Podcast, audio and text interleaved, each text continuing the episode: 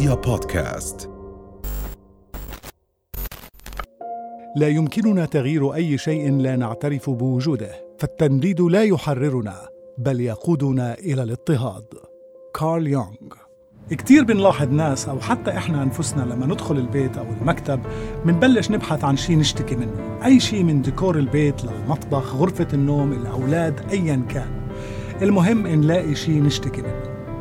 هاي النوعية مش بالضرورة ناس سيئة، هو فقط لأنه الدماغ بيقوم بعملية مسح أو سكان عن الضغوطات والمشاكل والمتاعب المحيطة والشكاوي أولاً. المشكلة هو أن الدماغ لا يملك سوى كمية محدودة من الموارد لتجربة العالم.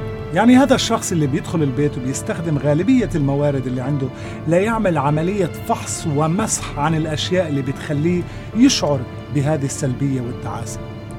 ولكن هذا قابل للتغيير وبكل سهولة.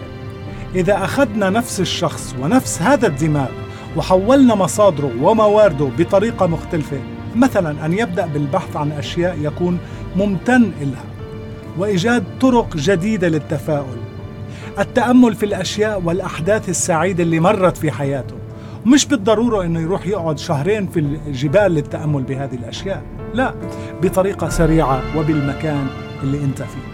لو كتبت ثلاث أو أربع أشياء أنت سعيد بها وممتن لها، أنت بتكون عم بتغير الطريقة اللي عم بيقوم بها الدماغ بتحويل موارده. تمرين الدماغ على أنه يعمل سكانينج أو مسح للعالم اللي حواليك، مش بحثاً عن ضغوط ومشاكل وشكاوى، بل عن أشياء إيجابية. لمدة ثلاث أو أربع أسابيع فقط يبدأ الدماغ بالاحتفاظ بهذا النمط الجديد، وبتصير هذه موارده أو هاي هي بضاعته عشان نبسطها أكثر. الشيء نفسه ينطبق على الدماغ المتشائم والمتفائل، النمط اللي عودت أو مرنت فيه دماغك يحتفظ فيه.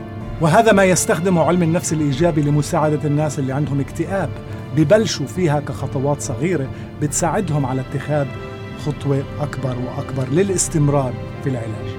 كل ما زادت قدرة الدماغ على التركيز على الأشياء اللي بنشعر بالامتنان إلها، كل ما وجدنا طريقة لتقليل من نسبة الاكتئاب، ووجدنا وسيلة وسبب للدماغ أنه يشعر فيها بالسعادة مرة أخرى. الاكتئاب هو الشكل الأكثر شيوعاً من الإعاقة في العالم اليوم، والذين لا يعانون من الاكتئاب غالباً ما يكون لهم صديق أو أحد أفراد الأسرة يعاني من هذا المرض المدمر. ممكن تكون أعراضه مش محسوسة كتير، بعض الأحيان من الصعب معرفة من يعاني ومن لا يعاني منه. الاكتئاب غير مرئي ولا يمكن أن تراه فقط من خلال النظر إلى شخص ما، وهو مش بس حالة حزن، لأن الحزن الطبيعي قد يكون استجابة لأحداث الحياة، لكن الاكتئاب على الأقل في مراحله الأخيرة يميل إلى الانفصال عن أحداث الحياة كلها، فهو أكثر بكثير من مجرد حزن. أعتقد أن حالات الصدمات العاطفية والاكتئاب في الوطن العربي كبيرة جدا، وإذا كان هناك من يبحث عن مشروع خيري ينفع في مجتمعه وبلده، هو تمويل عيادات نفسية مجانية في كل المدن. هذا من أهم المشاريع اللي إحنا بحاجتها اليوم. أثار الصدمة اللي حصلت إلنا كلنا بلا استثناء، أطفال وشباب وكبار السن، إلها أثار كبيرة لا يمكن تجاهلها أو تعويضها بمشاريع تعليمية وتنموية وبس. التعليم لن يجدي نفعاً إذا الحالة الذهنية للأطفال والشباب غير صحية وسليمة. الاكتئاب يكلف المجتمع أكثر من السرطان وأمراض القلب، وإذا ترك الاكتئاب بدون علاج فإنه يمكن أن يتحول إلى مجموعة متنوعة من الأشياء المدمرة للمجتمع. الصحة الذهنية والنفسية في المجتمع بتعطينا فوائد لا يمكن تجاهلها، بترجع قدرتنا على معالجة بعضنا البعض بدل من تدمير بعضنا البعض.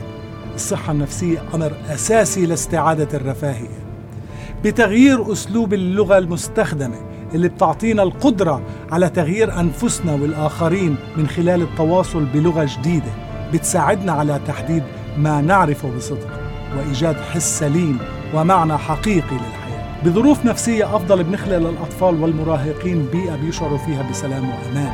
لما بنتجاهل كل هذه الأبعاد الجوهرية للعلاج، إحنا بنحرم الناس من سبل الشفاء من الصدمات النفسية واستعادة استقلاليتهم.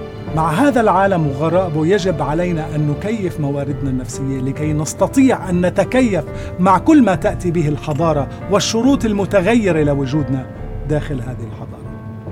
سلام.